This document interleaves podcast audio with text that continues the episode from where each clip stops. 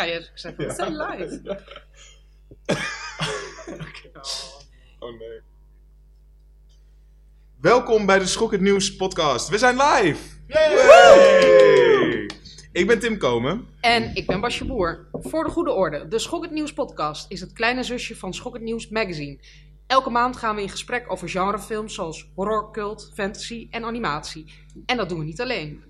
Dit keer zitten we aan tafel met Julius Koetsier en Jasper ten Hoor van Schok het Nieuws.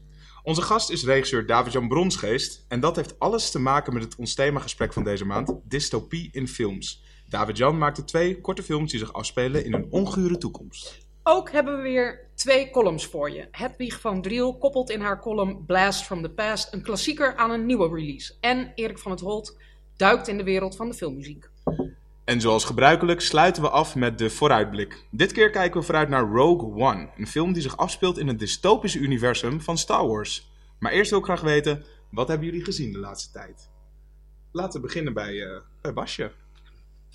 Ehm, ja, ik ga niet eens een film eh, behandelen eigenlijk. Heel eh, out of the box. Ehm, ik heb namelijk rond Halloween War of the Worlds geluisterd. Dus het hoorspel van Orson Welles. En eh, die werd ook destijds op die dag, of het was ook niet op Halloween, maar de dag ervoor volgens mij. Hij werd destijds ook op die datum eh, uitgezonden. En mijn vriend die luistert elk jaar dat hoorspel. En eh, vorig jaar luisterde ik ook mee. Het viel ik in slaap. En dit jaar bleef ik wakker. En ik vond het echt heel erg sterk en ehm, heel naargeestig ook. Melancholisch. Het is echt best wel de moeite waard om te luisteren. En het- het- ja, het werkt nog steeds wel, terwijl het zo oud is. Hoe, hoe is het een, een Halloween-traditie? Dat je... Nou, het was Waar- dus op die, Oh, die datum werd het ook uitgezonden. Oh, echt waar? Oké. Eh, ik weet even niet meer wanneer. Ehm, weet iemand dat? In de jaren 1900? In Toen de die uitgezonden werd. 30? Ja, zo- Ja, ja, ja. jaren 30. Is dat dat hoorspel waar mensen de straat op gingen en dachten dat het echt was? En Het schijnt wat eh, overdreven te zijn. Dus dat, dat, die legende is eh, soort helemaal opgeblazen. Maar het grappige is, dus die legende is vooral wat mensen weten van dat hoorspel. Maar eh, daar gaat het ook over. Het gaat ook over mensen die de straat op rennen omdat, omdat ze dat horen eh, op de radio. Dus ik, ik weet niet, het is heel mooi. Eh, nou ja, ik weet niet. Waar, waar stopt het verhaal? Want ik weet dan in de, in de re- ik heb dan alleen de remake eigenlijk gezien. Ik weet niet of er nog meer films zijn. Ja, de, de, Nee, ja, die met Tom Cruise. 50, Nou, ja, oh, nee. oh, de Tom Cruise versie heb ik gewoon, heb ik het nu over. Oh ja, de Spielberg versie. De Spielberg versie. Ja, nou, die maar, die, gezien. maar die stopt op een gegeven moment natuurlijk. Dan gaat, die, gaat, die gaat door. Die gaat, gewoon, dan gaat hij door de hele stad heen en dan moet hij vluchten en zo. Of is het alleen maar de aankondiging van ze komen eraan en dan is Nee. het eindigt? Nee, het is van, hé, hey, we zien iets geks. En dan breidt dat steeds meer uit. En eh, de hele tijd wordt een soort muziekprogramma wordt onderbroken. Want er is weer iets aan de hand. Op een gegeven moment hoor je ook mensen in opstand komen. Het, is- het escaleert echt. En je hebt dan van die eh, monologen tussendoor. Echt een soort filosofische bespiegelingen over het leven. En echt heel, eh, ja, heel mooi gedaan eigenlijk. Maar eindigde het niet net zoals in de beide films dat een bacterie en einde? Volgens mij wel. Ik kan, ik kan me niet helemaal terughalen. Het is toch alweer een maand Ben je geleden. weer in slaap gevallen? Nee, ik ben niet te slauw. Ik ben wakker gebleven. Nee. Ik, ik weet nog wel dat mijn zus ooit een keertje eh, mij in paniek opbelde omdat ze een film aan het kijken was op tv. Maar ze wist niet dat het een film was, maar ze dacht het ging over een komeet die naar de aarde toe kwam. Het was dus verteld in nieuwsitems en dat ze dus mij in paniek opbelde omdat ze dus echt een half uur in de veronderstelling heeft geleefd Ja. dat de wereld eindigde. Was dit voor het? Ik heb internet? geen idee. Het is een soort van Deep Impact-achtige film, Ja, Deep denk ik. Impact dan, ja. Denk je dat het Deep Impact was? Ja, is die die heeft- verteld in, eh, in, in nieuws? eh? Niet helemaal, maar er zitten wel heel veel van dat uitzendingen in volgens mij. Grappig. Dus mijn zus niet de slimste, sorry. maar bedoel, maar dat hadden we dus niet helemaal door. En wat wilden ze dat jij ging doen als een Ja, komeet Ja, ik, ik weet niet, misschien dat ze, ze wilden me nog een keer zien voordat we allemaal dood gingen. Ah, dat was een beetje, oh ja, lief. is. Maar goed, dat had jij dus niet hè, toen jij dat hoorspel... eh, Misschien moeten we naar de volgende persoon. Oké, Julius, jij hebt de Fantastic Beasts gezien. Ja, en, en waar ze te vinden. Hè? Oh ja. Niet alleen de Beasts, maar ook Where to Find Them. Dat is eh, New York van de jaren 20, blijkbaar. En dan gewoon een beetje overal. Het, het is eigenlijk een soort prequel op de Harry Potter serie. In die zin dat het zich afspeelt in hetzelfde universum, maar dan in de jaren 20. Eh, er zitten gelukkig niet heel veel verwijzingen in naar de aankomende Potter films. Dus dat, dat blijft ons bespaard, die, die prequel ziekte die je vaak hebt. Het is echt een op zichzelf staand verhaal. Maar helaas wel een nogal saai verhaal met eh, die, die tante Eddie Redmayne. Ja, hij is, Die, hij is eh, irritant, hè? Hij is hier niet zo irritant als meestal, maar hij is wel bijzonder irritant. En hij heeft dan een koffer met, hij, heeft dan, hij speelt een of andere Hogwarts, eh, of nee niet Hogwarts, maar gewoon een of andere, een of andere magier. En die heeft een koffer bij zich met allemaal fantastische magische beesten erin. Wat eigenlijk gewoon een soort variaties zijn op echte beesten, maar dan met iets extra's. Dan heb je zo bijvoorbeeld een leeuw met vinnen. Of een, eh, zo'n zo'n stomme majestueuze vogel met wel vier vleugels, weet je wel. Dat, dat soort dieren zitten Maar er dat is in. natuurlijk Harry Potter überhaupt. Het zijn gewoon allemaal dingen die ook heksen, tovenaars, maar dan net even anders. Ja, en net nee, precies, Dus ja. goed, ga verder. Nou ja, en ik, eh, ik, ik, ik was bepaald niet eh, betoverd. Het, was een, het is een vrij saaie film. Er zitten hele lange stukken in waarin hij achter die beesten aanrent. En dan eh, moet hij ze vangen. En dat heeft allemaal eigenlijk totaal geen relevantie voor de verdere plot. Is het een beetje Pokémon Go? Maar Eh, dan- ja, een soort Pokémon, maar dan met, eh, met magische beesten. Maar, die, maar dan heeft hij dus zo'n beest weer gevangen. En dan gaat gewoon het verhaal verder. En heeft helemaal geen, helemaal geen relevantie voor wat er verder gebeurt. Wat heeft het met Harry Potter te maken, die film? Dat het in hetzelfde universum zit. Maar ook in, eh in Dus- dus, dus en... Of, Nee, nee, nee, het is, het is in New York. Maar ze gebruiken wel die, termen van muggles en, eh, en, en, zo, weet je wel. Dus, dat is het enige wat eigenlijk het linkt met Harry Potter. Ja, maar dat is wel fijn dat, dat, dat, je niet een hele lange expositietijd tijd nodig hebt. Weet je? Dat je, je, je kent de termen al, je kent de wereld al. Hm. En het is dan wel iets anders, want muggles heten hier dan no mages, omdat het in Amerika is. Maar dat, dat is allemaal een beetje gedoe. En, en ehm, zit er een link... Dus ik hoorde iets van een, van een ca- cameo waar dan op Facebook over werd gedaan. Ja, dat dat- weet Geen spoilers, oh, maar- jongens. Echt. Oh, oké. ik, heb- Ik ik had dit dus nog helemaal geen idee. er is, Oké. al wel, er is al wel bekend wie er de grootste schurk gaat spelen. Eh, Probeer dat, nu dat, na is, dat is op, opnieuw. oh, dat is, Oh ik- nee, ik Ik zit echt heel erg op deze film te verheugen. Oh? Dat ik echt dacht van eigenlijk moet ik hem voor deze opname gaan kijken. Maar ik vind gewoon niet ergens 2,5 uur om Hmm. die film te gaan kijken. Dus eigenlijk is het niet zo leuk voor jou om te horen. Nee. Dat, oh. Ik kijk er ook wel naar uit. Ja? Ja, ik vond de trailer er heel vet uitzien.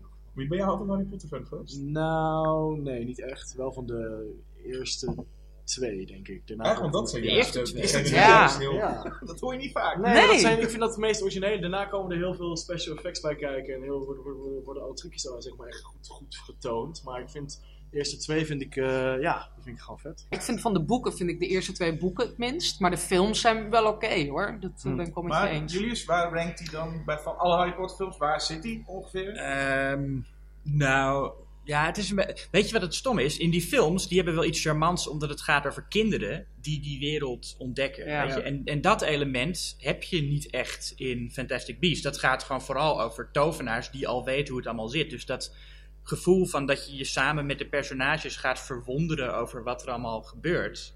Dat ontbreekt. Er is één personage die dan, dat is een of andere bakker in New York, die erbij betrokken raakt. En die is dan zeg maar onze, onze in, in in de wereld. Maar ja, die is ook vrij snel, eh, vindt, hij het allemaal wel oké, weet Oh je ja. wel. Die is vrij snel gewend aan wat, eh, wat er gebeurt. Dus, Oké, interessant. Ik Nou heb ja, Arrival nee. gezien. Oh, sorry, ik ging over veel Ik dacht, dat welke film heb jij gezien? Interessant. Nee. nee, nee, kijk er heel erg naar uit. Dankjewel. Ik heb Arrival gezien eigenlijk. Ik heb dus Arrival gezien. Ehm, en dat eh, was een hele toffe film. Ja, Heb jij het hier allemaal gezien? Ja, ik heb hem ook Ja? gezien. ja. Jullie het ook niet? Nee. Oh, wauw. Eh, nee, Amy, Amy Adams, communicatie-expert in de film. En eh, wordt ge- ingehuurd, of ingevlogen letterlijk. eh, om een UFO die net is geland. Die is eigenlijk geland op twaalf verschillende plekken over de hele wereld. om daarin te gaan en te communiceren met de aliens die daarin zitten. Ehm, en het is, een, het is van Dennis Villeneuve. Dat is de regisseur van Prisoners, die ik niet zo goed vond. Van Enemy, die ik heel vaag vond. Maar van Sicario, die vond ik wel weer heel cool. Dus het is een beetje een, een beetje haat-liefde verhouding. Vond je Prisoners niet goed? Nee, ja, ik heb met jou gezien in de bioscoop, David. Ja, ja. Ik, het was echt zo'n rare, rare twist Ik vond hem ook wel goed Ja. hoor. Ik, was, ik vond die wel. Het was Ja, wel wat- mijn lievelings, maar ik vond hem wel goed. Wat vonden we ook weer niet goed in Prisoners? Nou, aan het einde op een gegeven moment dan gaat het perspectief gewoon helemaal anders, toch? Dan ga je ineens Jack Gyllenhaal volgen. En ik, ik volgde hem aan het einde gewoon helemaal niet meer, de film. Jack Gyllenhaal, nee, je bedoelt Hugh Jackman. Nee, of wel? Nee, Jack Gyllenhaal zit erin. Zit erin? Prisoners, ja zeker. Ja, ja, die Wow. twee. Ja, Oh, die. sorry. Ik Dat maakt niet maar dat, dat is... eh, ja. Heel veel andere acteur. Ja, nee, dat klopt. Dat we, en, en, en ik zag het einde al heel erg naar aankomen van Prisoners. Ik weet helemaal niet meer hoe. Ik weet alleen nog dat ik dacht, ja, Ja, ja. leuk. Ja, ja. Oké, nou, daar hebben we het niet over. We hebben het over Arrival. Ja, Arrival, die is, eh, ja, wat ik er heel bijzonder aan vond, is dat er, een, er zit een bepaalde twist in. Die is wel heel mooi. En het is, het is eigenlijk een hele kleine film. Het is een soort van Ja. dramafilmpje. Is het. Met een groot thema, dat hele eh, UFO-ding. Naast me zaten twee meisjes echt ongelooflijk hard te snikken. Die kwamen echt niet meer bij. Maar ik was zelf samen met een date naar de film en die, eh, die, die er weinig van op een gegeven moment meer. Die begon zich hard op af te vragen, Hé, maar hoe zit het dan precies? Dus dat doorbrak een beetje de magie in de zaal. Maar het was een hele leuke, eh, het, is- het, het is een hele mooie film. Het is een hele leuke film. Ja, ik liet ook wel een traantje. Ik vond het wel echt ontroerend. En eh, inderdaad, het is heel klein, heel klein eh, gegeven. Ehm, terwijl het inderdaad over hele grote dingen gaat, maar uiteindelijk is het een heel kleine kwestie. Ja. Ehm, ik vond eigenlijk, waar het uiteindelijk op uitkomt, is eigenlijk hetzelfde als Eternal Sunshine of the Spotless Mind. Wat ik heel grappig vond. Oh, ja. Totaal andere film. Ja, Maar ja, als je daar te veel over gaat uitweiden, dan wordt het één grote spoiler. Ja, maar, Maar wat wat- is. Nou, wat, ik, wat ik me wel een beetje, waar ik me wel een klein beetje tikje aan irriteerde, was dat. Ik weet niet hoe jij daar naar keek, maar je hebt namelijk. Er, er landt zo'n UFO in, in Rusland en landt er eentje in China en eentje in Amerika. Allemaal een beetje op vage plekken, dus ze hebben niet New York en zo gekozen en Tokio. Maar ehm, dat is niet China. Jeetje, lekker Tim. Eh, maar eh, wat, eh, wat, ik, wat ik een beetje raar was, dat, dat de Amerikanen dan weer met zo'n briljant plan komen om met ze te gaan communiceren. Mm. Japan en China. Jezus. China. en eh, Rusland dan heel erg snel Maar- de, de aanval in willen gaan. Ja, ja nee, zijn dat is heel waar. Is dat, is dat, ik het gewoon een beetje, eh, dat er een beetje zoetsappig Amerikaans. Dat is het enige wat ik erop had. eh. Want je had meer communicatie willen zien tussen de landen of zo. Hoe had je dat Ja, in een film kunnen nou, ik passen vind, het, ik vind het gewoon weer zo typisch dat Rusland en, en China meteen willen aanvallen. En dat Amerika dan weer met het, het weet je wel, een soort van Het- een, ja. het goede Maar- plan komt om te gaan communiceren met die aliens. En, Maar uiteindelijk heeft het wel een twist met de, de- dat China lijkt de hele tijd heel agressief. En Ja. dat is dan toch zit een beetje anders op het einde. Daar kan je ook niet te Hmm. veel over zeggen. Maar Oké, spoiler-free. eh, China is, is het beest uit Bellen en het Beest. ja. zoiets. Wat ik een beetje gek vind aan die regisseur is dat hij bijna al zijn films heel sterk opent. Het eerste uur is heel vaak een beetje trillerig, hele sterke regievisie ook eroverheen. Maar ook nu weer, na een uur, ga- gaat hij een heel raar vormding doen. Ook bij Arrival, ik mag natuurlijk ook niet te veel spoilen, maar dan, Dan komt een geen Gyllenhaal. Dan- dan komt hij helemaal ineens. Het is, het is toch Prisoners, maar nee. eh, Nou, je kan wel zeggen dat er ineens komt er zomaar een voice-over in en die Ja, leidt een heel stuk in. Ja, maar het is een soort documentaire waar je naar zit te kijken. Ja. Het gaat ineens uitleggen wat het probleem dan precies is. En dat Ja. vond ik heel gek. Waardoor Ja. ik ook helemaal uit was. En het duurde mij gewoon een kwartier om er weer in te komen. En daarna heb ik het einde eigenlijk ook niet helemaal... Ik heb het gewoon niet helemaal meegekregen. Net zoals bij die vorige films van hem. Dat ik dan gewoon eruit ben en denk... Hé, ik zit toch naar deze film te kijken. En een compleet andere film gewoon. Ja. Wat een beetje zijn stijl is. En sommige mensen dat vinden dat heel vet. Maar ik vind dat dan... eh, ook deze film, hij begint super episch eigenlijk ook. Die opening met haar. En dan voel je dat die hele wereld overgenomen gaat worden. Dan denk je van vet. Een soort science-achtige opening. Maar dan daarna, dan, dan, ja, dan lost hij dat niet in. En dan, gaat, hij- dan wordt het een heel klein drama uiteindelijk. Ja. Waar ik dus dan een beetje teleurgesteld Oh, ja. ben. Leuk, en eh, ook voor de fans van linguïstiek. Ik Zeker. Ja, zeker. toch? Ik hou heel taal. erg van onze taal, een Ja, tijdschrift. dat en die ik. hadden erover getweet en zo. Ja. Oeh, een film over. Ja. Nou ja. Oké, allemaal gaan kijken, dus Arrival. Eh, Jasper? David. Oh, Oh, sorry. Jasper, Jasper, ma- David mag hem afsluiten. Yes. Wat heb jij gezien? Wat heb ik gezien? Nou, ik eh, ben onlangs naar een persvoorstelling geweest van Shut In. Ja? Eh, Shut In, eh, nieuwe film van Farron Blackburn. Wie kent hem niet? Oh, wauw. niemand. Nee, niemand. niemand, maar geeft hem niks. Hij heeft één film eerder gemaakt, Hammer of the Gods, zag ik. Nou, Oké. klinkt tof, toch? Ja. In ieder geval, een film met Naomi Watts. eh, en dat is wel een goede actrice, vind ik persoonlijk. Zeker. Ja, toch? Dat, eh, daar kunnen we eerlijk over zijn. Ehm, de film, de eerste recensies komen nu een beetje binnen. En de film wordt behoorlijk de grond ingetrapt. En dat is wel vrij terecht ook. Nou. Dus, Waar gaat het over? eh, de film gaat over Naomi Watts, is een eh, soort kinderpsycholoog. En die woont ergens in New England, geloof ik, ergens heel afgelegen. En er komt een sneeuwstorm aan. En die, eh, die sneeuwstorm, en zij woont daar met haar zoontje. En er raakt een kind vermist en er komt een sneeuwstorm aan. Dat is een beetje waar de film over gaat. Hij begint, de film begint een beetje als zo'n zo'n woensdagavond RTL 4 Oh, dramafilm. nee. Ja, daar begint het een beetje mee. Dan wordt het een soort van thriller. Maar zo'n thriller met zeg maar urenlange shots die inrijden op een deur die half open staat. En het eindigt in. Het is eigenlijk gewoon, kan ik omschrijven als de knulligste rip-off van The Shining ooit. Hm. Nou, en dat bij elkaar In de sneeuw. in de sneeuw. En er zitten zoveel dingen in dat je denkt: oké, dit is The Shining. eh, maar dan, nou ja, hoe iemand die geen talent heeft het zou maken. Maar ik, ik heb, want het zijn wel van dit soort films. Zo bijvoorbeeld heeft Renee Zellweger heeft ooit de film Case 39 gemaakt. Oh ja. En heb je dan, eh Danny, eh, hoe heet hij nou? Eh, James Bond? Daniel Craig heeft ooit de film Dreamhouse met Rachel Weisz. Ook zo'n zo van bovennatuurlijke horror, maar ook allemaal net niet. Kate Is dat- Watson, die deed toch Skeleton? Nee, maar die was wel Oh ja? vet hoor. Oh, die heb ik ja, niet de Skeleton. Key is wel. Oh, oké. Nou, Ja. ik eh, volg helemaal niet waar je Ja, nee, nee, nee, nou, nee, het, zijn een beetje van die familiedrama thrillers Ah. die dan een beetje naar bovennatuurlijk gaan. Ik weet, dit is volgens mij niet bovennatuurlijk hè? Het, het gaat alle kanten op eigenlijk, maar geen kant waarvan je denkt... eh, nee, je, je denkt de hele tijd, waar gaat dit naartoe? En dan denk je eigenlijk, als de credits komen, denk je nog steeds, waar gaat dit naartoe? En het is niet eng. Of wel? Nee, er zijn een paar jumpscares en dat kan deze man eh, alleen maar door het geluid heel hard te draaien en dat is dan de jumpscare. Oh, en ja. verder is het, het is zo zoutloos als de pest. Dat, helaas. Dus het, ja, ik kan er eigenlijk niet veel positiefs over zeggen en ik hoorde net 0% op Rotten Tomatoes op dit moment. Ja. 0 procent. 0%. Dat heb ik nooit gezien. Dat is echt Nee, zo. dat is echt zo, ja. Ja, het is, ik, ik wil niet zeggen dat het de slechtste film ooit is. Ik bedoel, Naomi Watts zit erin. Maar is het, is het vermakelijk slecht? Is het bijvoorbeeld zo slecht als Troll 2 of als The Room? nee, was het maar zo vermakelijk als Troll 2 heeft. Dat Hey, en als wij met, met z'n allen er naartoe gaan in de paté, is het dan leuk? Zeg maar met een grote groep. Eh, popcorn. waars- waarschijnlijk is het daarna wel leuk als je eenmaal de bioscoop uitloopt. Nee, Oh nee. waarschijnlijk ben je nadat je, als je in de lobby loopt van de bioscoop, ben je vergeten waar je überhaupt was. Het is echt een film waar je bent hem gewoon daarna gewoon kwijt. Het is zo'n niemandsdalletje waar je denkt, nou ja, niemand zal zich deze film over een paar eh, dagen nog herinneren. In ieder geval na 1 december, want dan is hij in de bioscoop. Ja. Shut In klinkt eigenlijk een beetje als de titel die eigenlijk Don't Breathe had moeten hebben. Shut In. Ja. Ja. Schijnbaar was er in 2015 ook een horror thriller met die Shut In heette. Dus heel Oh. origineel is het ook nog niet eens. Maar ehm, ja, dus. mocht iemand, ja, mocht iemand The Shining willen zien, maar dan helemaal totaal idioot, dan kun je misschien gaan kijken. Klinkt mij wel goed in Ja. de Ja. ja. Kijk Ik, denk dat ik, denk dat ik het doe. Eh, ja, ik eh, wil even een, eh, een, een film belichten die een beetje vergeten is. eh, die ik laatst op Netflix eh, heb gekeken. Dat is No Escape met Owen Wilson. En dat is eigenlijk een, eh, een best wel geschifte actietriller. eh, wat je niet zou verwachten van Owen Wilson, die we toch voornamelijk kennen van comedy. En eh, ik was ook eigenlijk een beetje bang dat het eh, ja, behoorlijke schaamtemoment zou gaan opleveren. Maar dat was het helemaal niet. Sterker nog, hij, hij speelt die rol heel erg tof. Hij is een. hij is een man die werkt voor een waterbedrijf en die gaat met zijn familie eigenlijk op zakenreis naar Thailand. En terwijl ze ehm, in een hotel in een conferentie zitten, komen er allemaal rebellen en die nemen de stad over. En ehm, nou goed, hij probeert natuurlijk als echte loyale Amerikaan zijn gezin te beschermen. En die gaat dan eh, het hotel in en vervolgens zitten ze eigenlijk op de bovenste verdieping. En beneden zie je die, zie je die, zie je die soort burgeroorlog ontstaan. En eigenlijk denk je de hele film van oké, het gaat hun niet echt raken. Maar ze komen dat hotel gewoon in en ze moorden het hele hotel uit.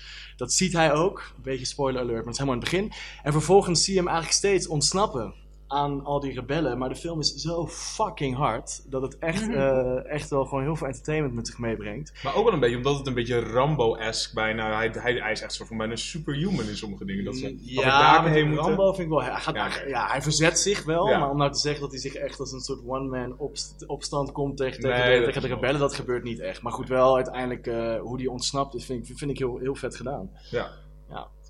En, ik, had een be- ik heb hem ook gezien. Ik vond het alleen aan het einde vind ik het bij- dit soort films wel vaak een klein beetje trekken. Dan denk ik, oké, nu moeten jullie een beetje naar het punt toe gaan werken. Want anders Ja. wordt het. En, omdat ze, en ook misschien omdat dan de spanning al heel erg aan het begin van de film ligt. Mhm. Denk je dat dat, dat een fout. Nou, hoe kijk jij daarna als filmmaker? Nou, het, be- het begint heel bombastisch en dat trekt je aandacht. Dat is heel leuk en entertaining. En uiteindelijk gaan ze meer met stilte werken. Dus er zit wat meer op suspense. Dan op een gegeven moment duikt hij even onder. En dan is het vooral meer, gaan ze hem horen of niet? Dat vind ik eigenlijk wel vet gedaan. Ja. Dus ze bouwen af, ja. Maar in spanning neemt het voor mij dan juist op. Omdat ze met die, met, met die stiltes gaan werken. Dat vind ik juist wel, eh, Ja. wel gelukt. Ik vond het een beetje een home invasion film, zoals bijvoorbeeld The Strange, alleen dan buiten. Ja. Het is constant Ah, heel erg stilletjes en dan zitten ze weer ergens en zo moeten ze weer rennen en vluchten. En Dat is wel stoppen. interessant. Het is best wel een, eh, ik vond het een coole film ook. Ja, hij is eh, echt een aanrader. Geen goede titel eigenlijk. No Escape, Shut In, Don't Breathe. Ja. Ja. Geen dikke titels. Nee, hè? Nee, het is niet heel origineel. Maar. Ehm, no Escape is dus op Netflix te zien. Ja, zeker. Ehm, ik heb geen idee waar, waar je War of the Worlds precies kan horen eigenlijk. Maar dat is vast wel online te vinden. Ik neem aan gewoon op YouTube. Fantastic Beasts and Where to Find Them en Arrival zijn nu in de bioscoop te zien. En Shut In kun je, als je durft, gaan bekijken vanaf 1 december. We gaan nu luisteren naar de column van Hedwig van Driel. The vampire and lichen clans had been at war for centuries, turning our world into a battlefield. For me, the fight is personal. Everyone I've ever loved has been hunted down. Now a new war is being waged. Dit is Hedwig met Blast from the Past. 1 december aanstaande komt Underworld Blood Wars uit. Dat is al de vijfde film in de reeks die in 2003 begon met Underworld. Daartussen kwamen nog Underworld Evolution, Underworld Rise of the Lycans en Underworld Awakening. Ik weet niet of er iemand is die oprecht uit zit te kijken naar nog een film. Maar aan de andere kant, Kate Beckinsale in een strak leren pakje, dat brengt toch elke keer weer geld op. Dus waarom zou een studio daar niet lekker op teren? Dat vampiers zich goed lenen voor eindeloze sequels, dat wist Universal ook al in de jaren 30 en 40. In 1931 maakten ze een eerste Dracula-film met Bela Lugosi als de graaf. En zelfs als je die nooit hebt gezien, dan zou je dat beeld wel kennen van Lugosi met zijn opstaande kraag en zijn markante wenkbrauwen. Minder mensen weten dat er sequels zijn. De eerste, Dracula's Daughter, die kwam uit in 1936. Dracula zelf kwam daar overigens niet in voor. En kennelijk waren ze niet belast met een overdaad aan originaliteit bij Universal, want de film daarna, die werd gemaakt in 1943 en die heette Son of Dracula. En daarin speelt Lon Chaney Jr. een zekere graaf Alucard. En ja, wat krijg je als je die naam omkeert? Nou, hierna besloot Universal dat een vampier alleen geen film meer kon dragen. En ja, de familieleden waren ook een beetje op. Gelukkig hadden ze nog wat meer monsters op stal. House of Frankenstein, die kwam uit in 1944. En daarin is Lon Chaney Jr. terug, maar in de rol waar hij bekender om is, namelijk de Wolfman. Boris Karloff zit ook in de film. Niet als het monster van Frankenstein, want die wordt gespeeld door Glenn Strange. Karloff die speelt een gestoorde professor.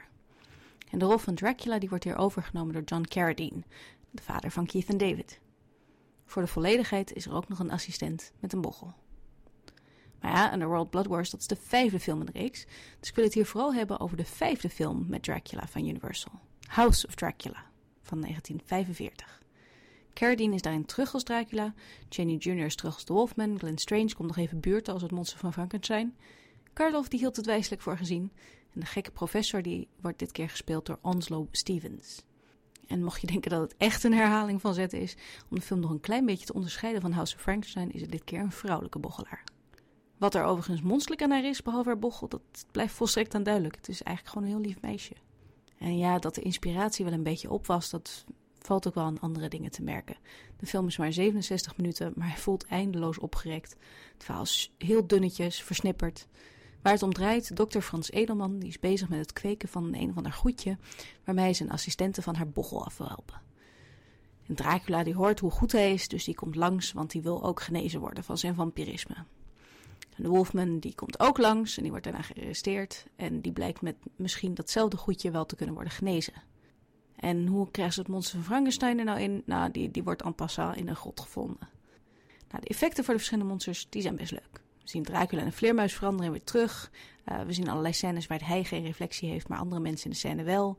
We zien Lawrence Talbot in de Wolfman veranderen en weer terug. Maar de film wordt nergens meer dan een smoesje om die trucjes nog eens een keer te laten zien. Er is bijvoorbeeld helemaal geen thematische lijn. En in plaats van een echt einde wordt alles gewoon in een ontknoping in de fik gezet. En daarbij sneuvelt het bochelmeisje onceremonieus.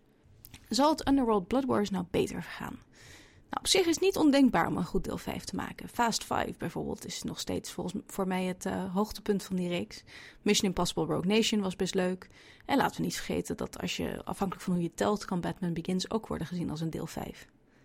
De synopsis van Blood Wars die belooft niet heel veel. Het is weer vampiers tegen Lycans.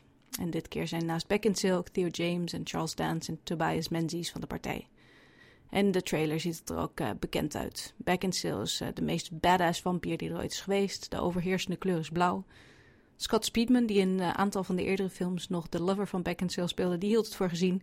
En die is vervangen door zo'n acteur die op zijn Wikipedia-pagina niet eens een foto heeft. Kortom, het valt te betwijfelen of Underworld Blood Wars beter zal zijn dan House of Dracula. En uh, ja, hoe moet het dan verder? Nou, na House of Dracula besloot Universal tot een stiekem nog best grappige crossover met een comedy duo. Abbott en Costello meet Frankenstein.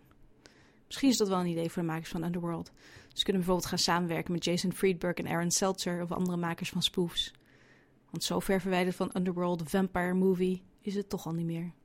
Dit was Hedwig met Blast from the Past. Terug naar de rest van de podcast. Underworld Blood Wars is vanaf 1 december in de bioscoop te zien. Ja, dan is het nu tijd voor ons themagesprek. Dystopieën in films, oftewel een samenleving met louter akelige kenmerken. De vluchtelingenkwestie, het terugdraaien van gay rights, uh, anti-islam sentiment, het terreur van IS, Poetin en nu het presidentschap van Trump.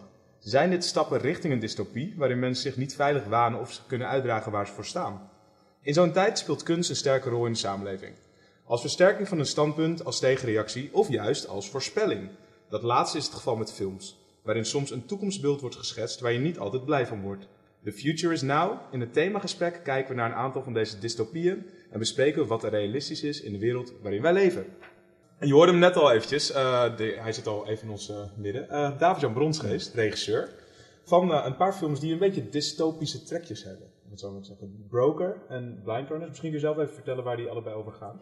Ehm, ja, Blind Runners is mijn derdejaarsfilm. Die heb ik twee jaar geleden gemaakt. Het gaat over een Pools eh, echtpaar wat eigenlijk afreist naar Nederland om te gaan werken voor een dochtertje die eh, eigenlijk ziek is en een operatie nodig heeft in Polen. En ehm, eigenlijk begint de film met dat ze ontslagen worden en dus op straat komen te staan. En dan vragen ze elkaar ook direct af wat is hun functie nog in Nederland? Wat kunnen ze nog doen? Kunnen ze nog geld verdienen? Kunnen ze nog ergens naartoe? Eh, Worden ze geholpen door iemand? Nou, dat gebeurt niet. Maar wat ze wel, waar ze wel tegenaan lopen is een, eh, eigenlijk een soort fantasy game die ik eh, bedacht heb. Dat heet Blind Runners. Dat is een soort ronselspel van, van mensen rondom de kassen in het Westland in, in Zuid-Holland.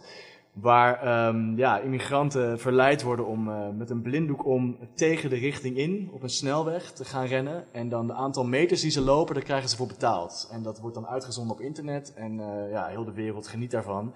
En je kunt ook dus eh, ehm, gokken op hoe ver iemand zou komen uiteindelijk. Dus gokken op illegale immigranten. Ja, ja dat, is, zeker. dat klinkt als iets wat nu met de vluchtelingen ehm, zomaar echt zou kunnen worden. Ja, ja, ja, je, ja, een kat in het nauw maakt, eh, maakt rare sprongen. En dat, dat is helemaal, eh, ja, als je voor je dochtertje moet vechten, wat uh, Katarzyna heet, het hoofdpersonage, moet doen.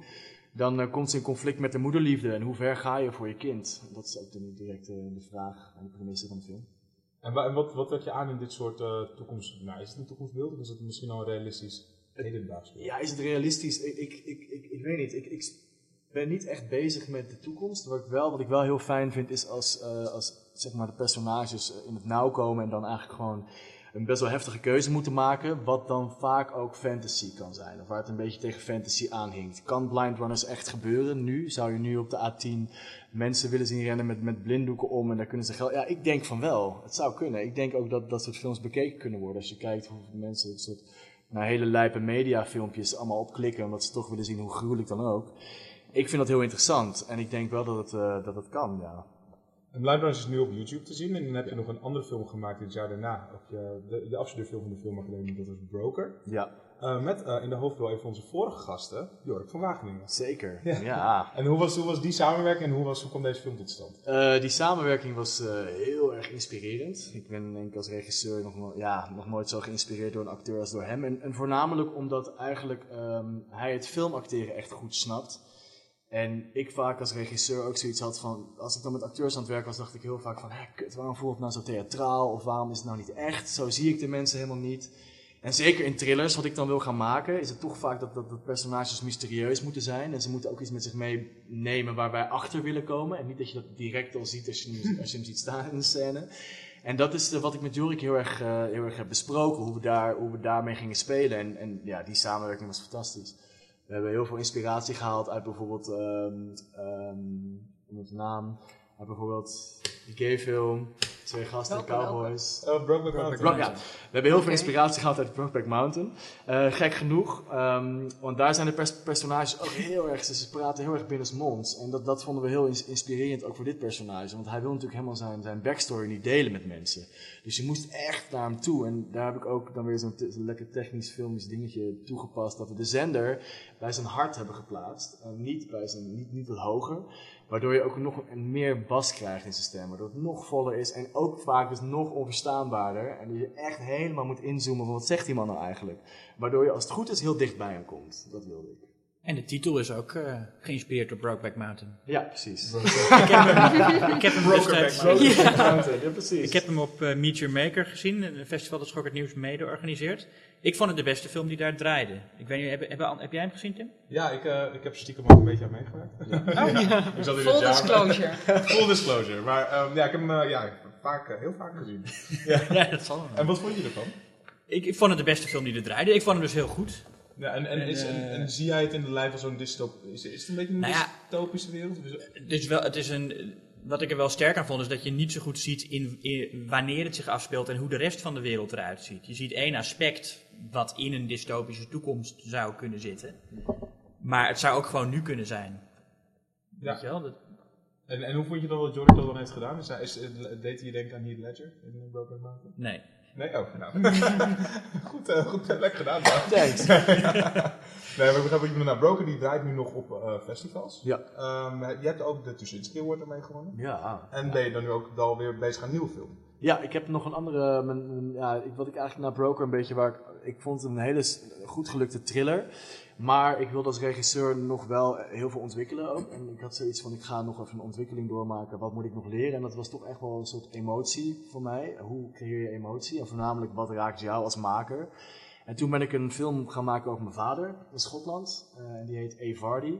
Wat gaat over vader-zoon relaties. En ik wilde gewoon heel erg puur op emotie focussen en niet op plot. Eh, en dat mijn volgende film, dus met wat langere films, wil ik dat eigenlijk samen gaan voegen. Eh, nou, dan door naar ons thema dus. eh, dystopische films. Ja, Julius en ik zaten laatst eh, op een vrijdagavond gezellig in de kroeg een hele lijst met dystopische films door te nemen. En toen hebben we ze ook geprobeerd allemaal in een categorie te stoppen, wat niet altijd even goed ging, maar we hebben het wel gedaan. Je hebt bijvoorbeeld De Wetteloze Wereld is een soort dystopie. Denk aan de eerste Mad Max, Escape from New York, Children of Men. Je hebt ook een fascistische of anderszins totalitaire wereld, bijvoorbeeld in 1984. eh, Judge Dredd, ehm, Planet of the Apes, eh V for Vendetta, Star Wars, The Lobster ook. Eh, een andere categorie, technologische wereld, zoals Gattaca of de tv-serie Black Mirror. Een bureaucratische wereld, zoals in The Trial of Brazil van Terry Gilliam. Eh, wat je ook hebt, is een kapitalistische wereld, zoals in Snowpiercer of Soylent Green, Wall-E ook.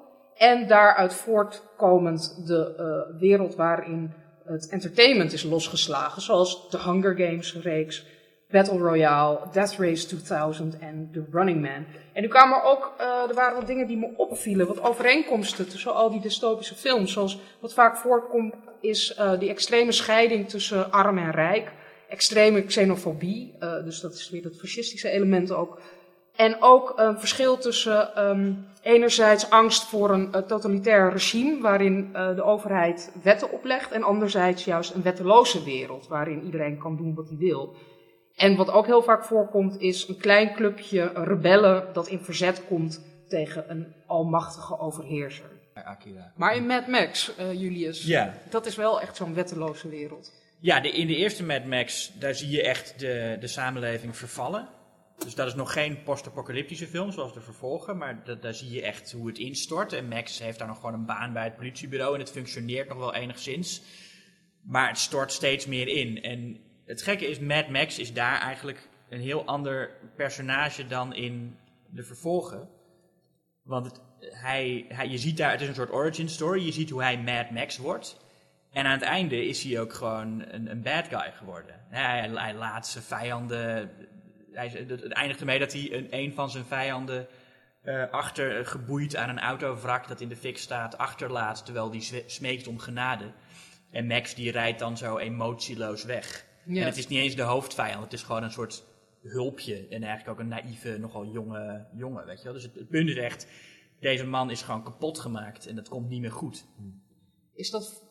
Wat, want, wat is een dystopische film? Wat, wat kenmerkt dat? Is dat. ehm, Nou, in, in dit geval is dat du- dus die wetteloosheid. Ja. eh, waardoor hij zelf. Hij, hij is natuurlijk aan het begin is Max een, een, een, eh, een, een icoon van de wet. En hij verandert in een, in een, in een compleet doorgedraaide psychopaat eigenlijk. En het, wat interessant is, heb ik even opgezocht. Ehm scenarist James McCausland, die was geïnspireerd door de, door de oliecrisis van 1973 in Australië. Toen was eh, benzine daar eh, heel schaars. En toen zei hij ook dat dan zag je gewoon rijen met truckers om benzine te halen. En als je dan voordrong in zo'n rij, dan werd je in elkaar geslagen. ja. Maar dat is ging het, echt heel ver. nou, maar dat is dus wel een interessant punt. Is het, is het dan zo dat het altijd zo'n tegenreactie is, net zoals ik net ook al in die introductie zei, eh, tegenreacties van de echte wereld, die waar wij in leven. Dus hij ziet zoiets en bedenkt ineens de wereld van Mad Max. Ehm, Ja. Gaan wij Nou ja, het grappige... Sorry. Nee, ja, ik vroeg me af of wij dus in, in- met, met Trump en nou, nu, nu is mensen denken dat het dan heel erg slecht gaat. Gaat er dan nu in, eh, in films misschien ook enorm veel Dat zou dystopieën. kunnen. Het grappige is dat, dat McCausland en, en eh, George Miller, de regisseur, ehm, van oorsprong gewoon. eh, eh, ehm, dat, dat het een, in, zich in de toekomst afspeelt, dat was oorspronkelijk helemaal niet het idee. Ze wilden gewoon een film maken die zich in het, in het heden afspeelde. Maar toen bedachten ze dat mensen het eerder zouden geloven als ze het een paar jaar in de toekomst zouden zetten. Ja. Jasper, Wat, wat denk jij dat een dystopie is? Of wat, wat kenmerkt een dystopische film? Nou, het is wel interessant. Ik, ik weet, ik heb dus Mad Max niet gezien, de eerste drie. Eh, eh, shame on me. Maar wat ik wel steeds, toen ik ook ging researchen in de dystopie, is wat ik me afvroeg. Een post-apocalyptische film is niet per se een dystopische film, Nee. toch? Nee. Nee. Dus is bijvoorbeeld eh, eh, Road Warrior een dystopische film? Ehm, ja, dat fijn. Nou, kijk, het is, het is niet fijn in die, weer, in die samenleving. Nou, kijk, maar het is ik- wel een totalitaire eh, samenleving. Die wordt beheerst door, door Immortan Joe. Dus echt door Nee, dan heb je de Fury Dat is Road. Fury Road, inderdaad. Oh, sorry. ja, Oh, die waar Fury had Road, nee, want die dat ik is- wel Oh, gezien. oké, sorry. Maar dan vroeg ik me dus af of... eh, Ja, Road Warrior en, ehm, en, en Beyond Thunderdome zou ik geen dystopieën noemen. Om, er zitten wel elementen in, maar omdat er nog niet echt iemand aan de macht is, wel in Ja. kleine groepjes. Nee, het zijn echt post-apocalyptische films. Ja, en ik bedoel, in, in Beyond Thunderdome begint de samenleving wel weer een beetje op gang te komen. Met Barbertown, waar Tina Turner eh, aan de macht is. Hele leuke film trouwens. Het wordt, wordt onterecht gezien als eh, veruit de minste Mad Max film. Ehm, maar nee, dat zou, zou ik geen dystopie noemen, omdat het wel eens, het is weliswaar niet plezant, maar het is niet, er, er is niet echt één overheersende macht die... eh, Nee, is dat altijd, no- is dat zo van regering nodig of iets wat... ja, of, Niet altijd. Niet, Niet per se, of, of denk je hebt een, een wetteloze dystopie. Ja. Dat, is wel, dat, is, ja. dat is wel ironisch. Maar je komt, wel, je komt wel achter dat je heel veel moet kijken van wat kan nou een dystopische film zijn. Je hebt, je hebt alien invasion films, je hebt zombie films kwam ik op een gegeven moment achter. Dat je eigenlijk kijkt naar Dawn and Day of the Dead zijn geen dystopische films. Maar Land of the Dead is in mijn ogen wel een dystopische film. meer. En daar heb je wel weer echt te maken met, een regering, of met ook een regering en een Donald Trump-achtig typetje in, eh, die door Dennis Hopper wordt gespeeld. De rijken wonen hier, daar wonen de armen.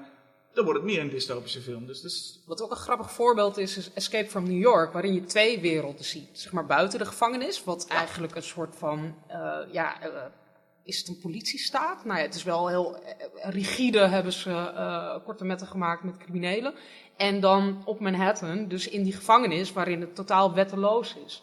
Dus heb je eigenlijk die twee werelden tegenover elkaar. Maar je zou je afvragen wat jullie net zegt. Stel je zou zeggen, wil ik erin wonen. Is, of het dan een dystopische film zou zijn. Wil je in de, in de wereld van Escape from New York wonen? Nou ja, binnen die muren misschien niet van New York, maar daarbuiten. Nou, Weet ik niet. is, Weet is- ik ook niet. Is het fantasy of moet het altijd een voorspelling zijn? Dat vraag ik me ook wel eens af bij dystopische werelden. Nee, ik denk niet dat het een voorspelling hoeft te zijn. Nee. maar er kan wel iets in zitten zit, van... Ja, van what if en stel we gaan deze kant op, dan Ja, gebeurt maar er dat, of toch? Dus Het kan ook een soort allegorie zijn. Ja. Ik bedoel, ik denk niet dat bijvoorbeeld Mad Max Fury Road, om, om, om, om- omdat we het daar net over hadden, ik denk niet dat dat echt een voorspelling is. Maar het is wel een soort allegorie en het, en het, eh, het, het klopt ook wel wat, tenminste, wat die film zegt over ehm, wat er zou gebeuren. Mocht, eh, mocht de samenleving vergaan, dan denk ik ook wel dat iemand als Immortan Joe snel de macht grijpt en, een, en inderdaad een, een harem heeft met eh seksslavinnen. Tim, eh, The Purge Election Year, Ja. dat is eigenlijk een soort voorspellende... Ik heb hem niet gezien, Ja, het is- maar... ze hebben hem natuurlijk, uh, Blumhouse die die film heeft gemaakt, heeft natuurlijk heel slim bedacht van laten we de Purge Election Year gaan uitbrengen in het jaar dat er ook echt de verkiezingen zijn. En dat, het gaat ook over een, eh, over een vrouw die eh, bijna aan de macht komt en het moet opnemen tegen een andere man. En de Purge, dat is dus al, eh, jullie weten vast wat de Purge is, dat is een nacht, eh, één keer per jaar in Amerika, waarbij alle misdaad legaal is. Dus mensen kunnen de straat op, mensen kunnen andere Het is mensen niet echt, hè? Het is niet Het echt. is alleen in de film. Maar wie weet hoe lang het duurt voordat het echt is, Basje. Je weet het niet. Ja. En eh, nou goed, dat is een, en dit keer in The Purge 3 dus, Election Year, gaat het over een vrouw, een blonde vrouw toevallig, die dus ehm, eh, die nacht moet overleven en dus haar grote tegenstander, die eh, komt ze natuurlijk ergens eh, tegen. Maar dat is een, eh, nou het is geen spoiler, maar je weet, je weet wel dat het uiteindelijk zo'n strijd gaat worden. En dat is een soort van Trump-achtig typetje. Dus ik bedoel, daar hebben ze natuurlijk wel heel erg naar gekeken en, en dat een beetje Op gevolgd. ingespeeld. Ja, Maar dus in de wereld van The Purge is toch op die ene dag na eigenlijk best wel een fijne samenleving. Het is een, eh, het is een bijna misdaadloze samenleving. 1% misdaad buiten die nacht van de Purge, zegt ze. Maar ik vind niet dat als er geen misdaad is in, in een, eh, een filmwereld, dat het dan per se een, niet een dystopie kan zijn. Het is, als de maatregelen extreem zijn om die, eh, ehm, om die samenleving misdaadvrij te houden, dan kan het nog steeds een dystopie zijn. Ja, maar dan, jij, nou, het is een beetje moeilijk hierbij te zeggen. Dat is bijvoorbeeld bij een film als Battle Royale. Omdat je gewoon niet weet hoe de samenleving er buiten Nee. Nee. ding- Daarom is dat ook Ja. een lastige, waarvan Ja. ik twijfel of die echt in of dat een deze... dystopie is. Ja. Maar het is wel zo dat er dus blijkbaar zulke heftige dingen zijn gebeurd, waardoor ze als maatregel The Purge of Battle Royale in het leven hebben geroepen. Ja. In die wereld. Eh, wat ook wel interessant is, is Children of Men. Want dat, daar vraag ik me wel van af. Omdat dat, dat, het, het uitgangspunt van Children of Men is dat vrouwen geen kinderen meer kunnen krijgen, al jarenlang niet meer. Ehm, of dan de wereld daar op die manier op zou reageren.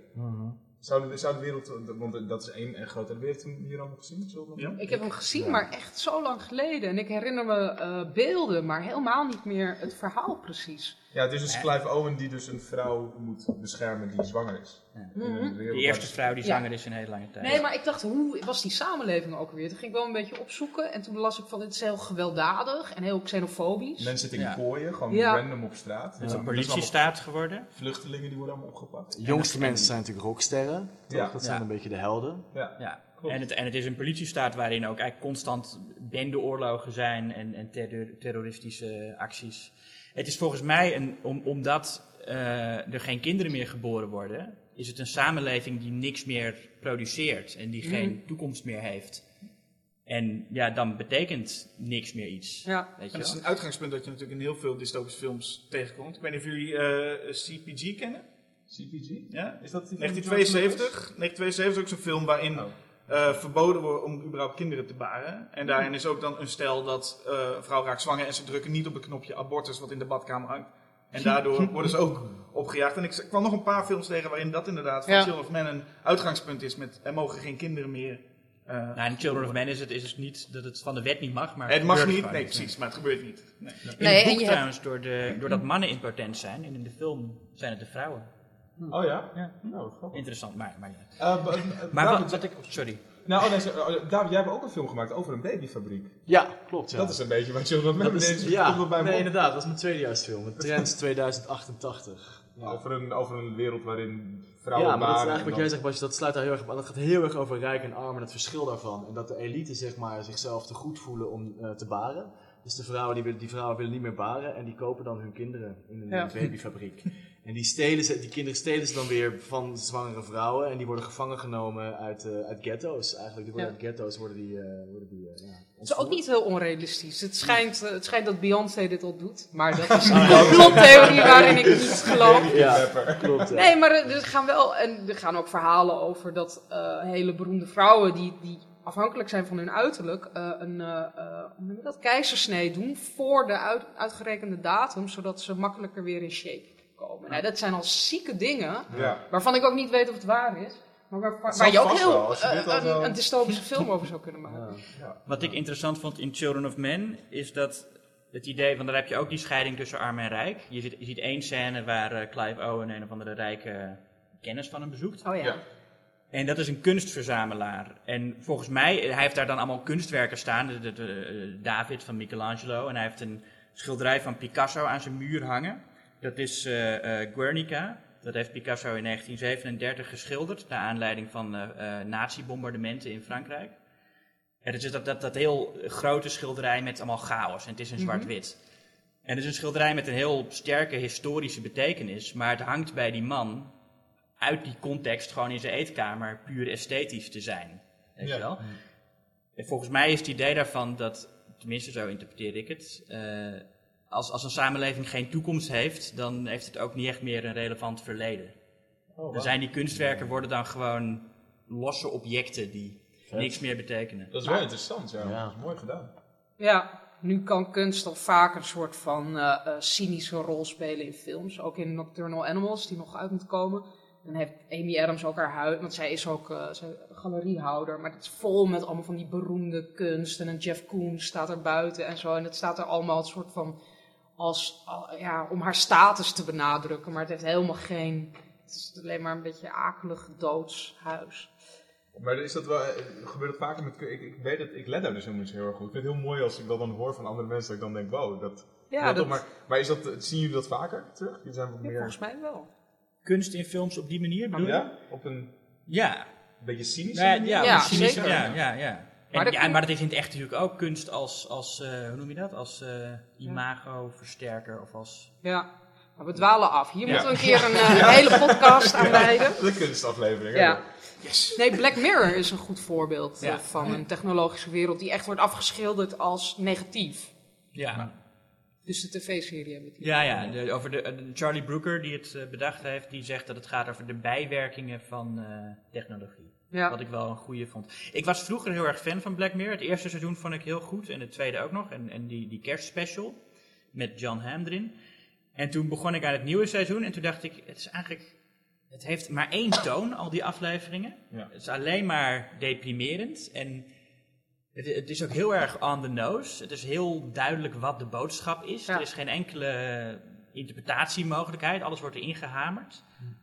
Is, is, ligt dat aan mij of ligt, is Nee, de serie dus- nu minder goed dan Nou, die vroeger was? Ik, ik denk dat je het trucje een beetje door hebt. Maar ik denk ook dat er, volgens mij zit er wel, wellicht één ehm, uplifting aflevering in, in het derde seizoen. De rest is allemaal, het zijn iets van acht afleveringen of zes. Maar nu praten we natuurlijk eigenlijk over dystopische films in het algemeen. Want zoveel, eh, de meeste dystopische films zijn zo deprimerend als de pest. Ja, maar sommige, nee, maar Maar sommige bij een serie wel... werkt het anders. Want als je dat elke keer weer zegt. Bij een serie vind ik dat elke. Dat het, En je hebt ook vaak breng wel- je verschillende lagen aan in je verhaal, denk ik dan. En moet je niet elke keer weer hetzelfde punt gaan zitten. Maar bij Black Mirror het- zijn natuurlijk ook losse verhalen. Dus dan moet je natuurlijk elke, begin- elke aflevering begin je weer opnieuw aan. Maar je kunt ook binnen zo'n verhaal toonwisselingen hebben. Ja. Bijvoorbeeld Children of Men is ook een vrij genadeloos deprimerende film. Maar je hebt ook die Dus stukken met, met Michael Caine als oude hippie. Ja. Die niet, niet per se grappig zijn, maar er zit wel een andere toon in, weet je wel. En dat mis je in, in, In Black Mirror is het ja, de hele aflevering lang hetzelfde. Wat vond je de beste aflevering van nieuwe seizoen?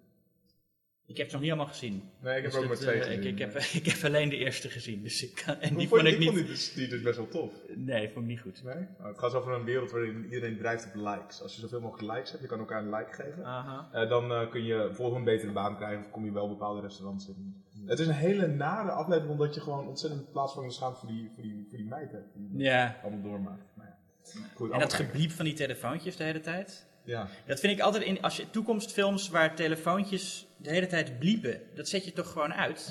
Dat doen we nu toch ook? Ja. Telefoons is sowieso heel moeilijk in films, toch? Vind ik sowieso. Ja, Ja. dat is ook Ja. een Dat is echt, eh, Drama en horrorfilms. Ja. Hoe, hoe ga je die, die Ja, telefoon niet. wegwerken? Ook dateren ze je film meteen als je telefoons vaak gebruikt, toch? ja, precies. dat- ja. Ja. Maar nu kan je bijna niet anders, want dan is het sowieso terug in de tijd als je nu geen telefoon gebruikt. Ja. Precies. En dat je het gewoon altijd afvraagt, ze is in paniek, maar waar is je fucking telefoon? Ja, ja, ja. Eh, kapitalistische wereld. Goed voorbeeld daarvan is Snowpiercer, waarin eh, eh, de, de, de mensheid overleeft in een hele snelle trein, omdat de aarde niet meer bewoonbaar is. En achterin zitten alle arme mensen gepropt. En hoe, hoe meer je naar voren komt in de trein, hoe rijker en eh, iedereen wordt. Ehm, Goeie film. Ja, Ja. Toch? Ja. Ja, Ja, cursus. ja, heel zeker. goed. ja, zeker. Maar dat ja, nee, oh. Ehm, ja, wat willen we erover zeggen? We vonden hem allemaal heel goed. Gebaseerd op een graphic novel. Dat zijn er denk ik wel meer hier. Ja, het is wel heel leuk dat er zo'n samenleving zich in een trein afspeelt. Dus dat inderdaad het, de voorkant voor de rijken is en de achterkant voor de armen. Dat, is wel een heel erg sprekend. eh, Het is een mooie invulling van een soort what-if verhaal. En eh, eh, ja, dat, dat zie je heel veel in dystopische films. Je, je voelt bijna de scenaristen eh, denken van, oh, wat zullen we nu eens bedenken? Hoe kan de wereld er eh, vreselijk uitzien over zoveel jaar? Ja. En ieder wagonnetje is ook een verrassing. Ja, Dat vind ik ook zo. Dat is ook, ook mooie toonwisselingen. Want die, die eerste wagonnen waar ze met de arme mensen zitten, is het allemaal heel deprimerend en hard. Maar dan op een gegeven moment komen ze in zo'n klasje met kinderen. ja. En dat, is een, dat vind ik een hilarische dat is heel scène. gezellig. Waar die zus, dat, waar die, die, zus die, die, die juf dat, eh, dat, dat lied zingt. Ja, het hele gegeven van dat, de, dat, dat, dat, dat- je gaat vooruit in de tijd, want je bent die film aan het kijken. En tegelijkertijd ga je vooruit in die trein. Dat vind ik al heel mooi. Dat is heel mooi gegeven. Heel Ja. soort eh, strak concept. Ja. En wat betreft dat gekke toontje, want ik ben het wel mee eens, die, die toonwisseling of überhaupt deprimerende films. Mijn favoriet, Brazil, vandaag nog weer gezien, is toch echt een film waarvan je zegt, dit, dit is een dystopische film op zijn best. Wat mij betreft. Ja, Terry Gilliam die, die brengt sowieso vaak wat lichtere toon aan. Die brengt- ja, precies. En deze film is, is, doet dat echt, echt fantastisch. En wat ik een heel sterk element aan die film vind, is dat die film, waarom, ja, waar, waar bevalt mij die film zo goed, is het laat echt zien een wereld als wij allemaal zouden zeggen, we don't care anymore. Het boeit ons niet meer. En dan zie je nu in Brazil wat er dan gebeurt. Als we allemaal gewoon zoiets hebben van, ja, laat de machines het maar doen. Laten we allemaal maar gewoon, laat de boel maar de boel. Ja. Nou, en dat, is, dat levert een, een hilarische, maar ja, fantastische film op. Ja, het grappige, dit is echt een satire. Eh, Bijna een satire op een dystopie. En alles komt er ook eh, in samen. Namelijk kapitalisme, eh, 1984, eh, het absurde bu- bureaucratische gebeuren. En dan dat vertrouwen in die machines die gewoon totaal onlogisch zijn. Maar iedereen gebruikt ze. Dus dat is allemaal in die, die film gestopt. Alles En- zit erin. Ja. Inderdaad. inderdaad. Je wordt van loket naar loket gestuurd en je moet formulier dit hebben, je Ja. moet formulier voor dat hebben. En je, moet, nou ja, je krijgt niks voor elkaar. En niemand lijkt het ook maar iets te boeien. En dat is, dat is heel fijn om te zien in ieder geval. Vond ik een fijne toon in vergelijking met heel veel... Hoe, hoe erg, ik, ik, ben- ik heb hem zo lang geleden gezien en ik ben ook niet een enorme fan van Terry Gilliam en ook niet echt van Brazil. Maar hoe, in hoeverre speelt een regering een rol in die film?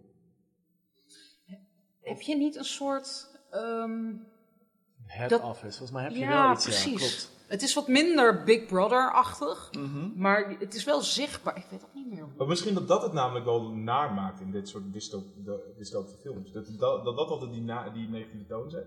En dat misschien juist, zo- maar bijvoorbeeld Wally is ook een dystopische film. Is het een hele fijne, lieve film. Maar het is uiteindelijk, zie je aan het einde een beetje hoe die wereld allemaal is geworden. En het is allemaal heel erg naar en iedereen is heel dik en beweegt in van die... Het is vooral interessant dat je bij eh, zo'n film als Wally ook je echt afvraagt van... Het is een dystopische film, vinden wij als kijkers. Maar de meeste personages vinden dat helemaal niet. De meeste personages leven daar en hebben eigenlijk gewoon een prima tijd, toch? Je, Nou ja, er we is hebben- altijd dan één persoon en dat is... They Live bijvoorbeeld ook. Je Ja. hebt altijd heel vaak in dit soort films één persoon die ziet dat het een dystopische wereld is. Ja. Idiocracy is ook een beetje zo'n voorbeeld. Die ziet dat het een dystopische wereld is, maar de rest heeft dat gewoon niet door en leeft en vindt het ook allemaal best. Maar voor Wally, het hoofdpersonage, is het een hele nare wereld. Ja. Ja, En een hele eenzame Een hele eenzame wereld en de rest vindt het allemaal prima. Dat Ja. is dan wat je. Ja, het is, deze hebben we dus ook ingedeeld bij de kapitalistische wereld. En je kunt je afvragen van, is dat zo fout? Maar het is wel een, een, een extreme eh, kapitalistische wereld. Ja. Waarin een enorm bedrijf... eh, nou ja. Je bedoelt Wally en Brazil nu? of? Nee, Wally. Oh, Wally. Ja. Een mooi voorbeeld van een dystopie waarin niemand merkt dat het een dystopie is, is eh, Starship Troopers. Ja, en dat is in mijn ogen ook geen dystopische film. Nee, Nee, het is een alien invasion, maar in principe is het toch, vind ik, het is een utopie zou je bijna meer moeten zeggen. Nou, het is een Het is een militaire vreedzame... utopie, maar het is wel een. een het is- Precies. ik zie nergens een. een Het militaire aspect is wat het een dystopie zou maken. Want het is een vreedzame eh, samenleving. Maar op het moment dat er buitenstaanders aankomen... Nou, als die killer dan worden er die- niet waren geweest die niet iedereen aan Nee. stukken scheuren, zou het een prima wereld zijn. Maar de film ja, maar gaat... de film maakt niet duidelijk wie er is begonnen. Nee, precies. Nee, maar je zou, je zou, ze- want ze spelen ergens in die film ook dat je een soort van citizen moet zijn en, en, dan, en dan, doe, dan doe je mee. Maar de ouders van het hoofdpersonage zijn geen citizen, hebben een prima leven. Mogen niet stemmen. Nee, maar ze, hebben ook, ze zitten op Buenos Aires geloof ik en ze hebben het Ja, allemaal maar helemaal goed, van je nou kunt je afvragen. Er zijn natuurlijk ook nog wel meer mensen in die samenleving die je niet ziet. Nee, er wordt En- stil gehind naar, eh, of stil, eh, niet eens heel stil, het wordt steeds fascistischer, eh, die, die, Ja. eh, die militairen. Ehm, eh, maar er wordt ja, hoe moet ik- redelijk subtiel gehind naar eh, dat het helemaal niet zo'n vreedzame utopie is. En dat is juist waar Paul Verhoeven zo sterk in is en wat hij hier ook weer laat zien. Wat hij ook altijd vermijdt, of altijd, in deze film en ook in, in Robocop, wat ook een dystopie is, vind ik. ehm, dat hij, hij doet niet de- dat het ook nog racistisch en misogyn is. Tenminste, Nee. hij laat een best wel gelijkwaardige samenleving. Volgens mij zijn ze er in Starship Troopers op het gebied van eh, eh, huidskleur en gender op vooruit gegaan. Ja. Maar ze staan toch ook allemaal samen te douchen en dat Ja, is allemaal nee, helemaal geen probleem. Dus allemaal, ik eh, vind het wel interessant. Verhoeven is een van de weinigen die laat zien dat ook met dat soort sociale progressie kan nog steeds fascisme bestaan. Ja. ja, dat vind ik ook heel sterk. Ja, Robocop die hadden we dan bij kapitalistische wereld, omdat die politie zo verder, zo geprivatiseerd is, Ja. als dat een werkwoord is. Nee, Ja, maar dat- geprivatiseerd. misschien niet het perfecte voorbeeld. ehm, Waarom niet? ehm, Van, kapitalistische dystopie? Nee, van, ja, ik, niet een, eh, het allerbeste voorbeeld van de meest perfecte dystopische film, denk ik. Leg uit waarom jij vindt van wel. Ja, ik zeg niet dat het de meest, dat het de meest perfecte dystopische film is, maar ik vind het wel een goed voorbeeld van een kapitalistische dystopie. Nee, zeker. Nee, ik zat even te zoeken naar nog van privatisering. veel betere voorbeelden waarvan we denken, oh, die moeten we ook echt Ik nog noemen. Ik denk V voor Vendetta. Ja. Dat is toch wel echt een dystopische... Dat, Ik heb hem echt super lang maar Dat is toch ook weer een voorbeeld van één iemand die opstaat om eh, iedereen wakker te schudden. Ja, maar het, het leunt heel erg op dat regeringsding. Weet ik nog. Gewoon die maskers. en- Ja, dat me ook. Het is een fascistische samenleving, wordt daarin opgevoerd. Heel extreem ook eigenlijk. Niet Paul Verhoeven subtiel, ik maak nu even air quotes. Ja. maar eh, heel eh, eh, zwart-wit eigenlijk. ja. Ik wil die film, die dit staat er maar heel lang op mijn lijstje van die Ja, ik heb hem ook te lang geleden Ja. gekeken. Ik heb hem vorige keer nog verdedigd, maar ik weet niet of dat wel terecht is. Ah ja, ja, nee, dat is een goeie. Wat ik wel een leuke observatie van jou vond, Jasper. Jij zei net dat er altijd één iemand is die merkt dat het een dystopie is. Dat gebeurt, ja. En ik zou daaraan willen toevoegen dat dat meestal niet iemand is die eh, tot de echte slachtoffers van de dystopie behoort. Het is meestal iemand uit de middenklasse. Ja, Als je kijkt Ja. naar, naar, naar Metropolis, dat is de, de moeder aller dystopische films. zou je kunnen grandmother. Ja, van, van Fries Lang, eh 1922, nee, 1927. Parate kennis. Ja. Ehm, dat is een, een, soort allegorische film, meer dan een voorspellende film, denk ik. Eh, heeft Fritz Lang geschreven samen met eh, Thea von Harbou. Ik hoop die, die later bij de eh, Duitse alt-right is gegaan. De nazi's. en toen is Fritz Lang natuurlijk naar Amerika gegaan om daar anti-nazi-films te maken. Nou ja, maakt helemaal niet uit. Maar in die film is de hoofdpersoon, is, die, die film gaat over een samenleving waarin de, de, de arbeidersklasse ondergronds leeft en de rijke klasse bovengronds en die hebben het super decadent. En de hoofdpersoon, Vreder, dat is de, maar dan de lucht in. Ja, precies. De, de hoofdpersoon, dat is de zoon van een rijke industrialist die ontdekt dat zijn vader zijn arbeiders onderdrukt.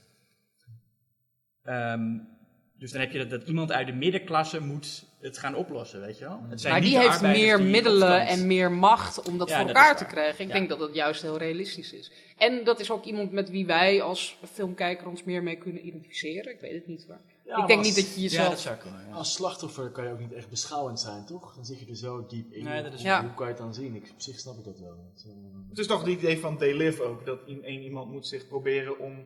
eh er moet meer mensen overtuigen, van Verdelle natuurlijk ook. Je moet proberen mensen mee te krijgen in het feit van... Dit is een dystopie, we moeten ons verzetten. ja. En dan moet je mensen meekrijgen. En in They Live levert dat een hele mooie gevechtscène op. Maar dat... eh terzijde. ja, inderdaad. Een heel goede scène. Ja. dat is echt een fantastische gevechtscène. Ken je toch? Ja, ja, de, ja, ik heb hem laatst in de horrorquiz hebben hadden we hem toch? ja. Ja. Daar was je erbij, hè? Nee. Nee. Anders had ik al lang gewonnen hoor. ik. Ehm, is dat een film als High Rise? Is dat een dystopische film? Oh, nee, die hadden we nog helemaal niet opgenomen in onze lijst. Wat ik Ja, wil me namelijk zeker. afvragen is, omdat Ja. wat ik, wat, de moeite die ik met die film had, was dat ik heel erg zag dat het hoofdpersonage juist een soort van rijke man was, waardoor ik helemaal niet met hem meekwam. Nee, Ik vind het ook niet een hele goede film. nee ik Dat vond heel heel... Wheatley Ja, ik ook. En ik had er hele hoge verwachtingen van. Ik vond heel veel scènes wel geslaagd, maar als geheel, not so much. Nee. Heeft iemand een andere mening? Of, eh, Ik heb het niet gezien. Ik heb hem Niet niet gezien. gezien, nee. Nee. Ja, ik vond wel de moeite... Ik zou hem wel aanraden. Ja, het is gemaakt van Kill List. Die, Ah ja. ja. ik. Zal ik er eens een andere vraag in gooien? Ja. Is Planet of the Apes een dystopie als je kijkt, als je het eh, uitgangspunt van de apen neemt? Ik vind ik een lastige Ja, vraag. de mensen die aan de macht zijn, die ja. hebben, een hele, heel, die hebben het lekker voor elkaar. Maar ook omdat in Planet of the Apes Of apen die aan de meeste mensen in Planet of the Apes zijn zoals apen nu zijn. Weet je, kun- kunnen niet praten en hebben. Is dat, dat Charlton Heston komt en hij is dan de eerste mens die intelligent is en kan praten, maar alle andere mensen daar Ja, want ik zijn nou, gewoon wilde beesten. Weet je, dus. Ja, maar is het niet zo dat je gaat heel veel, leeft ook heel veel met die apen mee, toch? En die krijgen een soort van rol die, waarvan je ook denkt van, is die, of die nu überhaupt wel goed eh, in een goede wereld zitten? Dat ik mij sterk... Ja. Nee, dit, dit is, dit is niet perfect. Die wereld van Planet of the Apes. Nee.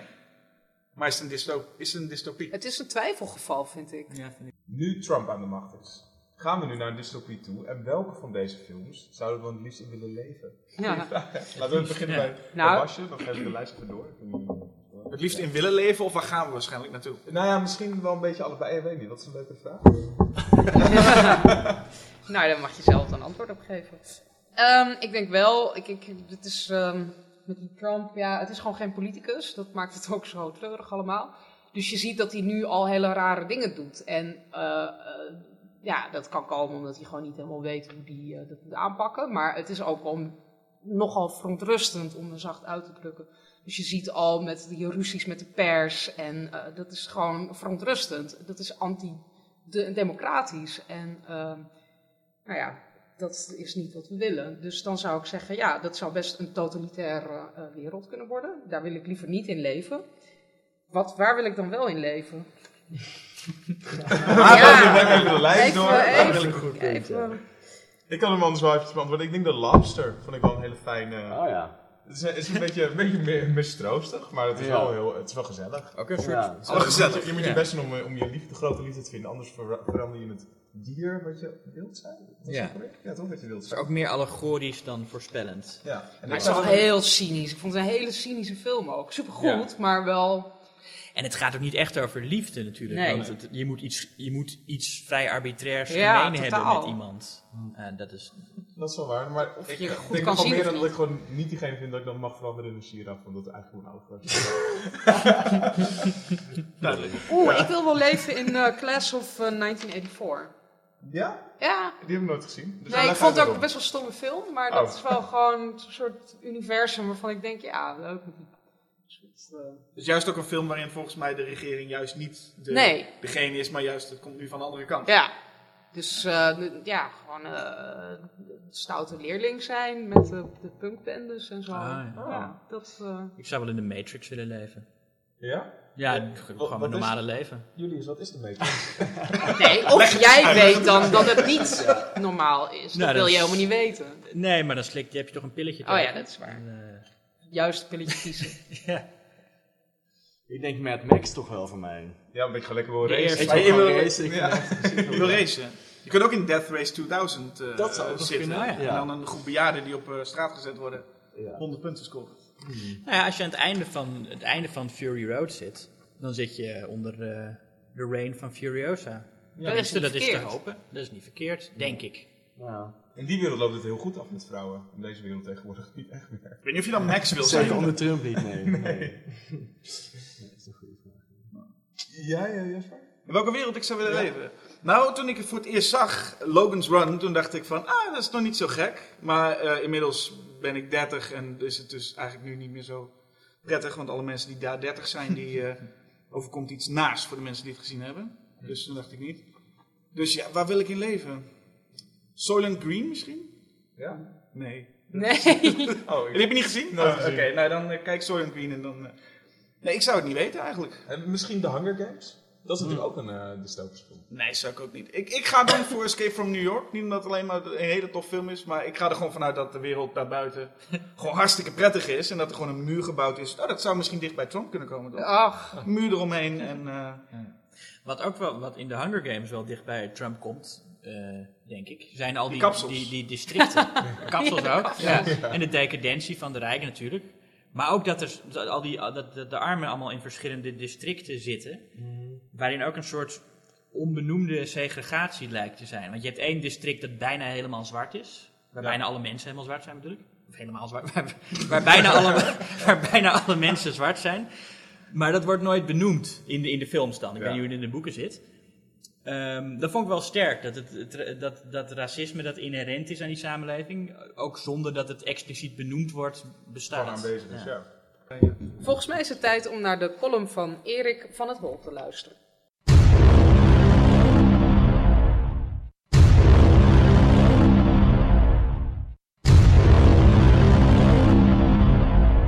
De duistere klanken die je zojuist hoorde zijn de zogenaamde Horns of Doom. Dit muzikale motiefje is gebaseerd op de muziek van Hans Zimmer voor Inception en was voor het eerst te horen in de trailer van die film.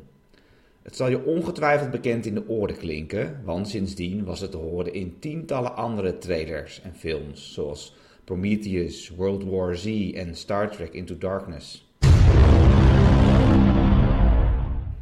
Het recyclen van filmmuziek gebeurt vaker dan je misschien zou denken. Vooral in trailers wordt er regelmatig gebruik gemaakt van bestaande soundtracks.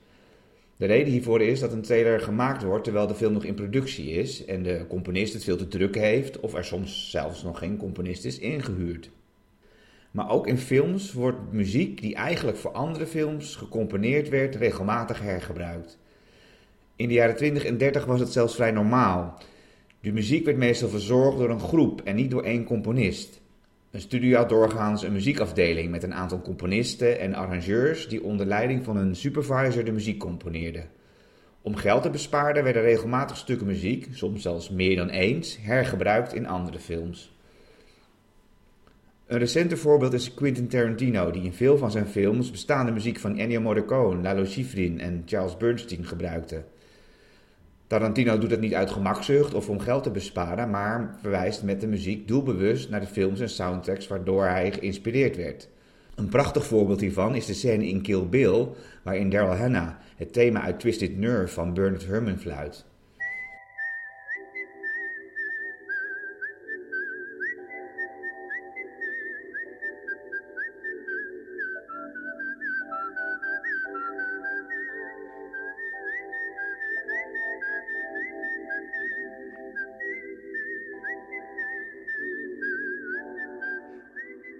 Soms zijn de redenen voor recyclen wat minder fraai.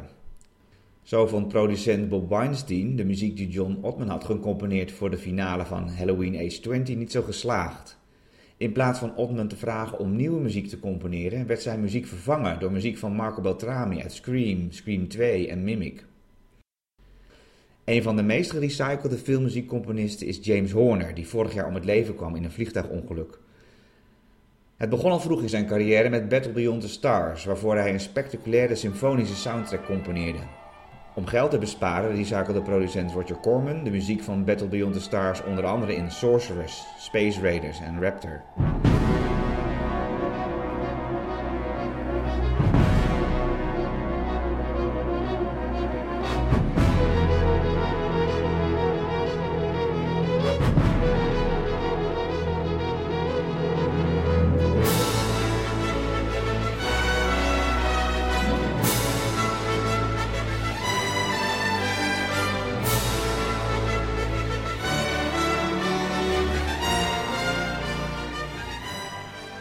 Muziek werd ook veel gebruikt in trailers. De Rocketeer is bijvoorbeeld te horen in een trailer voor Dragonheart en The Last Action Hero. En zijn muziek voor Glory werd gebruikt in de trailers voor Deep Impact en Air Force One. Het meest populair is Aliens. De muziek werd gebruikt in meer dan 20 trailers, maar is ook te horen in Die Hard. De officiële componist voor Die Hard was Michael Kamen, die voor de film een van zijn beste scores componeerde omdat Kamen nog druk bezig was met het schrijven en het opnemen, had de editor voor de eerste versies van de film een zogenaamde temp-track samengesteld, bestaande uit muziek uit andere films. Voor een scène in de finale had hij muziek uit Aliens gebruikt.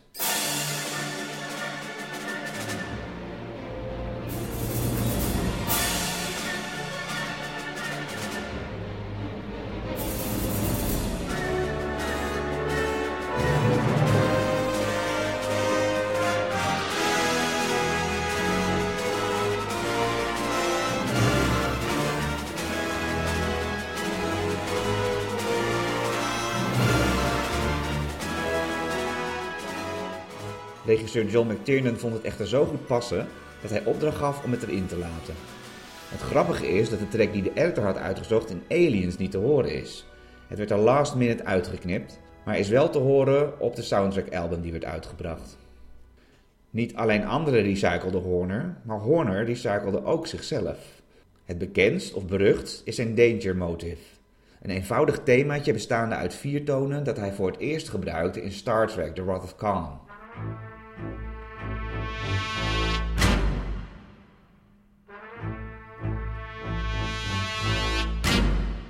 Maar het is ook te horen in onder andere Willow.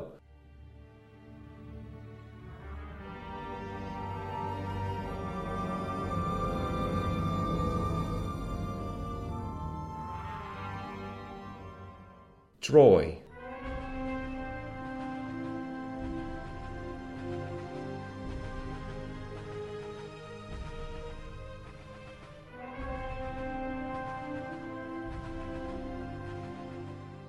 Avatar.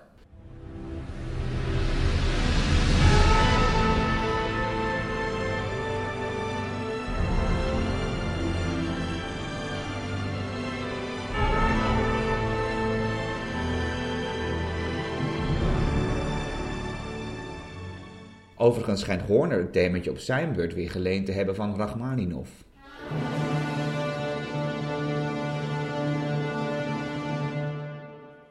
Maar net als voor de filmmuziekteams uit de jaren 20 en Quentin Tarantino geldt wat mij betreft ook voor James Horner: beter goed gejat dan slecht verzonnen. En dat was de column van Erik van het Holt. Ja, elk jaar komt er vanaf nu een nieuwe Star Wars, denken wij. Daar hadden we het net over. Nee, eh, dat is zo. Oh, dat is zo. Dat is een feit. Ja. Ja. Dus daarom eh, voor deze vooruitblik. Maar is, wacht even, is dat echt elk jaar? Ja. Ja, Ja, het is, kijk, Nou, je moet, dusver wel. kijk, je moet bedenken, Disney heeft natuurlijk de heeft Lucasfilm gekocht. Ja. Dus, en wat doet Disney heel erg goed? Dat is ja, dingen uitmelken. Wat er nu bekend Ja, nee, is, dat is weet ik wel, maar volgens mij gaan ze nu, eh nu Rogue One, dan deel 8 geloof ik. ja. Dan een Ja. Han Solo, 2? Oh nee. Han Solo spin-off. Dan sowieso deel 9. En volgens mij staan er dan ook echt wel elk jaar sowieso een spin-off. Een eh, beetje Marvel-model, toch?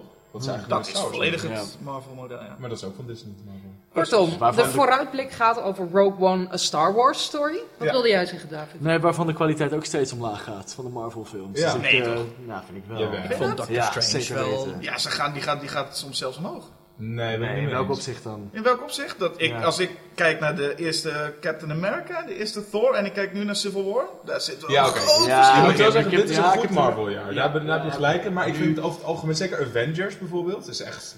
Ja, is niks meer. Welke, welke, heb je dan ook? Gewoon uh, of ze allebei eigenlijk. Ik vond ze allebei niet zo boeiend. Nou we zijn weer helemaal aan het afdwalen. Ja, ik eh Oh ja, sorry. krijg het niet eh, in het gereel. Nee, maar ik weet ook niet hoeveel we te zeggen hebben over Rogue One. Want de trailer, ja, het ziet er wel oké uit. Ik word er persoonlijk niet heel enthousiast van. Ik vind eh, die, eh, die Stephen Hawking meid vind ik heel erg leuk. Hoe heet ze? Felicity Felicity Jones. Jones. Zeker, zeker. Maar ik, ik, gaan jullie erheen? Gaan jullie kijken? Ik ga er wel heen. Ja, ik ga hem ook wel zien, denk ik. Zeker. Social wat- pressure, ik denk dat ik er wel naartoe ga, maar niet met veel, veel plezier. Ja. Jasper, jij Wars niet meer zo leuk sinds vorig jaar. En vorig jaar, Force Awakens, nee, sorry, ben ik wel een beetje eh, ja, klaar ermee. Maar wat vond je zo slecht aan Force Awakens dan? Force Awakens was voor mij, een, ik dacht het wordt nieuw leven ingeblazen, maar het was, en dat is vaak gezegd al, maar het is gewoon een recap van A New Hope. En Ja. met, er zat totaal geen verrassing in. De bad guys zijn in de Star Wars films meestal nog wel oké. Iets wat Marvel niet kan, maar dat kan Star Wars dan wel. Maar hier, eh, bad guys werkten niet. Het, het verhaal, ik, ik, er was niks wat mij, laat ik het zo vragen, er is niks waar ik van kan zeggen, dat was goed. En wat was er goed? Behalve nostalgisch, oh, je Nou ja, dat is... Ja, dat eh, is lekker wat- tempo en eh, eh, je wordt er zo'n soort van in meegesleurd. Dat, dat is Heel iets positiefs. toegankelijk, het Dat- is entertaining. Ja. Ja. Ik vond hem heel erg oké. Ik vond het eigenlijk het beste voorbeeld van een film die eh, oké is. Ja, ja, dat Niet heb ik meer ook. dan dat. Maar dat is ook wat het moest zijn. Ik bedoel, die J.J. Abrams kreeg de opdracht om, Een oké film te maken. om een film te maken die weer echt Star Wars was. Weet je? Zoals, zoals de- deel 1. Waarmee ja, ik maar bedoel het had Star nog- Wars, niet Het had eh, toch eh, wel iets meer eh, eigenheid kunnen Ja, ik hebben. wil zeggen, hij werd, er wel niet gevraagd of hij gewoon Star Wars Nee. open nog een keer wil maken. Maar dat Nee, heeft hij wel gedaan. Nou, dat, maar dat, dat moest je ook doen, denk ik. Want omdat de fans na die prequels zo cynisch waren geworden... Ja, ik denk het. Ik dan denk moet je wel- gewoon een herhaling van de eerste Star Wars doen. Ja. Die voor mij trouwens gewoon dan Star Wars heet en niet een New Hope. Nee, maar dan heb je natuurlijk, kijk, nou, als we even een Marvel-ding aanhalen. Ik denk dat het nu eh, is Marvel er wel rijp voor om een soort van eigenzinnig films te maken, zoals Deadpool en Doctor Strange. Dat zijn best wel eigenzinnig films die een beetje buiten Deadpool is het niet Marvel. van, maar heeft Marvel niet gemaakt. Jawel, Nee, dat was 20th Century Fox. maar Deadpool is toch van Marvel? Ja, Dus die- maar Disney heeft niet eh, de rechten daarop. Oh, Disney maakt niet alles. Dit. Oké, ik dacht dat had. Nee, maar, Oké, maar ja, alsnog. Goeie les. Maar ik bedoel, nou ja, Civil War was bijvoorbeeld ook al een film die best wel uit, eh, die vorige Captain America ook al, Mhm. die best wel uit de toon viel. Het is niet meer heel erg al, al naar het Ma- een Marvel-stijl-bijbel. En Uit de toon. Misschien, Ik bedoel, het is, ze Ja. lijken nog steeds allemaal op, op, op de eerste Iron Man. vind je dat? Ja, visueel gezien en, en qua actie en ook qua dialoog. Ik, denk dat, dat- hoe heet die man die dat geregeerd heeft, die eerste Iron Man? Die John daarna- Favreau? John Favreau, ja. Het zijn allemaal een soort John Favreau films. Maar het, het, het, het worden ook een beetje andere subgenres. Dus bijvoorbeeld eh, Captain America, die tweede, dat is echt een eh, beetje zo'n ehm, Oostblok spionagefilm. Ja. maar nog wel steeds in stilistisch en in het, in het Marvel. Net zoals alle Hammer-films eigenlijk allemaal hetzelfde uiterlijk hadden. Ja. Maar bij Marvel kan je nog zeggen, als je nostalgie, die er niet echt is, want het is vanaf 2008. Oké, als je dat weghaalt, kun je er nog steeds naar uitkijken. Ik zou denken, Rogue One, wat weten we ervan? Darth Vader komt terug. En James Earl Jones gaat nog één keer waarschijnlijk voor zijn dood de stem van Darth Vader inspreken. Uh, maar verder, wat, doet die, wat heeft die film? Nou, je ziet de trailers en je denkt, meh. Ja. je ziet, je die Death Star nog een keer. Je denkt, oh ja, ze gaan weer zeggen, Death Star, die theme van Star Wars komt weer terug. Wat is er, behalve nostalgie, uit te kijken naar Ja. Rogue One? Nou, het is Ja, eigenlijk- dat vraag ik me ook. Ik vind het een beetje een, een, een rauwere, als ik het ki- kijk hoe naar de trailers uitzien, is het een beetje een rauwere look dan de Star Wars. Star Wars ziet er allemaal heel gepolijst uit, zeker die laatste Force Awakens. En dit vond ik juist heel erg dat ik dacht, oh, dit wordt een beetje de Children of Men van de Star Wars film. Ja, hoe het eruit ziet is inderdaad wel dat je denkt, ja, dat kan wel leuk zijn of zo. Of mm, anders in ieder geval. Maar dan denk je, ja, kijk, tuurlijk gaat het niet heel erg de diepte in. Maar het mag wel iets vertellen. En het is gewoon, nou ja, dat, dat dystopische gegeven van rebellen die in opstand komen tegen. Ja, ik, Maar het kan- gewoon niet maar. Je weet, je weet niet wat die film gaat vertellen, toch? Nee, dat is eh, gebaseerd op de trailer. Nou, stiekem weet je het wel. Het kan anders zijn, wat je zegt, met dit verhaal. Maar gaat dat het ook zijn? Hoogstwaarschijnlijk niet, toch? Wie gaat er met zo'n Star Wars... Gaat Disney een gok maar meenemen nu? Nee, dat denk ik niet. Dat gaat gewoon weer Ik ben opeens in de, in, de, in de positie dat ik Star Wars verdedig. Ja, eh. verdedig het maar eens. Vertel maar, wat is er zo Nou goed ja, nee, normaal gesproken ben ik dat helemaal niet, omdat ik ook niet dus de Star Wars films ook niet zo geweldig vind. Waarschijnlijk ook omdat ik geen kind was toen ik ze voor het eerst zag. Nee. Maar ik vind die, die, de, de eerste trilogie nog steeds wel. Staat er vooral deel 2. Dat is een beetje een soort. Dat is ook best wel een, eh, qua verhaal een best wel gedurfde film, denk ik. Omdat er een, een soort droomachtige momenten in zitten. En het heeft, heeft niet echt narratieve logica die het eerste deel heel erg had, weet je wel. Het is niet heel erg. Ik ben een beetje aan het eh Wat ik- wat- bedenken wat ik wil zeggen. Maar wat nog natuurlijk vooral belangrijk is, is ook heeft het, en dat geldt eigenlijk een beetje met Harry Potter, waar we aan het begin over hadden. Mhm. Heeft het verhaal, heeft de serie nog iets te vertellen? Of is het gewoon puur, we hebben de rechten, we maken nog een film? En volgens mij is de Star Wars serie toch compleet. Had iemand behoefte aan een, een verhaal nog tussen deel 3 en deel 4, laat ik zo maar zeggen? Ja, Of- de, de fans die kunnen geen genoeg krijgen. Nee. precies, is- maar daar wordt die film ook voor gemaakt. Ja. Niet, Nou, dat zit ben nog een heel interessant ik verhaal. Ik denk ook wel dat, voor, dat ze nu voor het grotere publiek juist die films maken. Dat denk ik. En dat de fans daardoor een beetje teleurgesteld zijn. Toch? Dat, dat je er niet meer uit haalt. Maar ik vond, niche, ja. Ja, eh, het was veel meer niche. En ik vond dus de vorige heel goed. Omdat ik er gewoon... Ik, ik, heb, ik, ja, ik, heb, ik heb de eerste drie niet gezien. En ik, deze vond ik gewoon heel lekker wegkijken. En ik, eh, ik snapte het eigenlijk voor het eerst. pas eindelijk waar mensen het over hadden. Mhm. Dus voor mij was het wel fijn om die film te zien. En nou, daarom kijk ik ook wel uit naar deze. Maar dit, dit- omdat dit, dit is geen vervolg op deel 7, of die jij dan gezien hebt. Dit is Nee, een dit is film dat weer... ergens weer tussen zit, waarvan Nee, je denkt de dat het is afgesloten. Dit is voor een nieuw hoop, toch? Het is, een- het is oh, een dit prequel tussen drie en sequel. vier, Het is- ja. dit zit tussen 3 en 4. Ja. Maar zat is daar nog een verhaal? Ja, dat blijkbaar wel. Misschien maar- gaan ze het nu wel wat begrijpelijker maken. Dus dat je ja, een soort Wat instap... moest je nog begrijpen? Nee, maar het is Ja, een zijstap. Star Wars of zo. Het is een zijstap, het is eh, een ander personage binnen die wereld.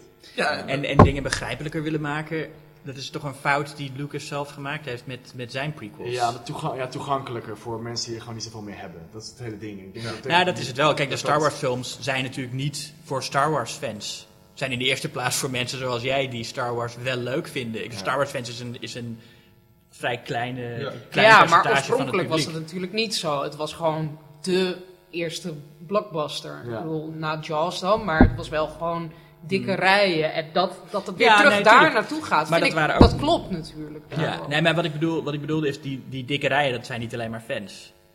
Nee, Dat waren destijds gewoon... nee, precies. Daarom klopt het ook dat het nu weer voor, dat, voor die dikke Ja, rijen nee, is. En niet voor die, die fans die, die al die weetjes eh, op, eh, op een rij hebben. En dan moet ik wel zeggen, we, we, we, we- ik zeg ook heel vaak van, oh, ze gaan nog meer uitmelken, nog meer uitmelken. En, maar dan moeten we niet vergeten dat dat natuurlijk in het begin ook gebeurde. Ik bedoel, je had de Star Wars Holiday Special, die trouwens hilarisch is om te zien. Ja. En de Ewoks Specials. Dus je had toen ook in die tijd werd wel uitgemolken. En dat gaan ze nu weer doen. Alleen ik denk, iedereen had die magie vorig jaar, hè, dat iedereen in die bioscoop zat. En het was weer even helemaal terug. Ik vraag me echt af hoe lang ze dat gaan volhouden. Of dat misschien nu na Rogue One iedereen zoiets heeft van... Ja, misschien wil ik nog even zien hoe het afloopt met... Ik wil Luke Skywalker nog een keer terugzien, want Ja. die zagen we nooit. En daarna ben ik volgens mij wel klaar. Ik denk dat iedereen dan wel verzadigd Maar ik is. denk dat het Ja. meer gaat om de wereld dan om de personages. Denk ik ook. Ja. Dat is dat de Hobbit er dan ook ineens van Lord of the Rings aankomt. En dan gaat ook iedereen daar weer massaal Ik heb heen. toch het idee dat iedereen nu vooral eh, praat over Darth Vader komt terug in de nieuwe Star Wars. En dat dat vooral een dingetje is wat ze binnenhaalt. Ja, het is ook dat universum. Mensen willen geen afscheid nemen van het universum. En dat is ook met Fantastic Beasts en Where to Find Them. En dat is met al die eh We universen. hebben gezien hoe dat ging met de Hobbit, toch? Ja. En ik weet niet of dat nou zo'n heel goed Nee, voorbeeld nee, is. om dat is ook niet. Nee, maar eh, dat, is, maar dat wordt nog steeds gemaakt en bezocht. Dat Soms moet je mensen tegen zichzelf in bescherming nemen, denk ik. Precies. Ehm, kijken jullie ook wel bij, bij zo'n film als Star Wars naar het talent dat als regi- regisseur aan, aanhaakt? Ik bedoel, dit is dan Gareth Edwards. Hij heeft Godzilla gemaakt en Monsters. Wat best wel een goede, Ja. vind ik een hele toffe indie monsterfilm was. Ik weet niet of jullie die ooit hebben gezien. Monsters niet. Godzilla Nee. heb ik wel gezien en daar was ik niet zo blij mee. Ook dat vond ik dus best wel een vet. Ja, ik vond ook wel... dat eh, van ja. mooi. Ja.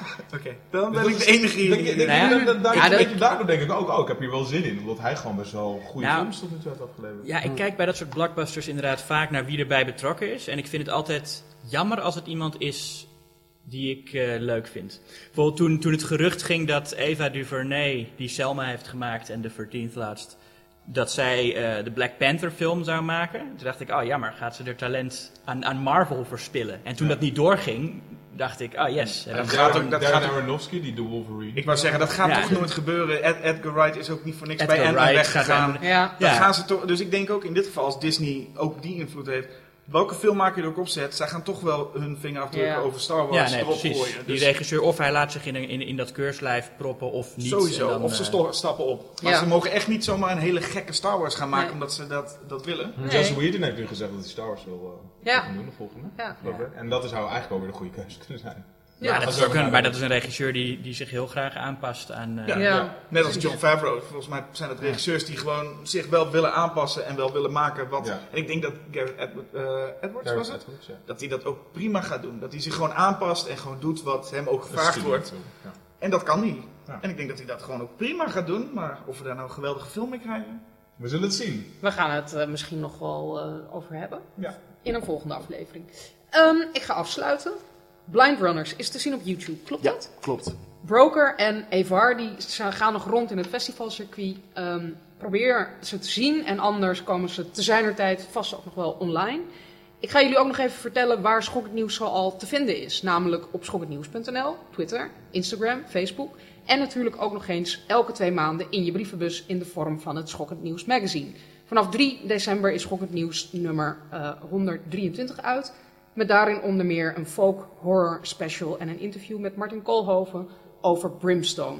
Wil je ons laten weten wat je van de podcast vindt? Mail dan naar podcast@schokkendnieuws.nl of tweet, tag, hashtag of post.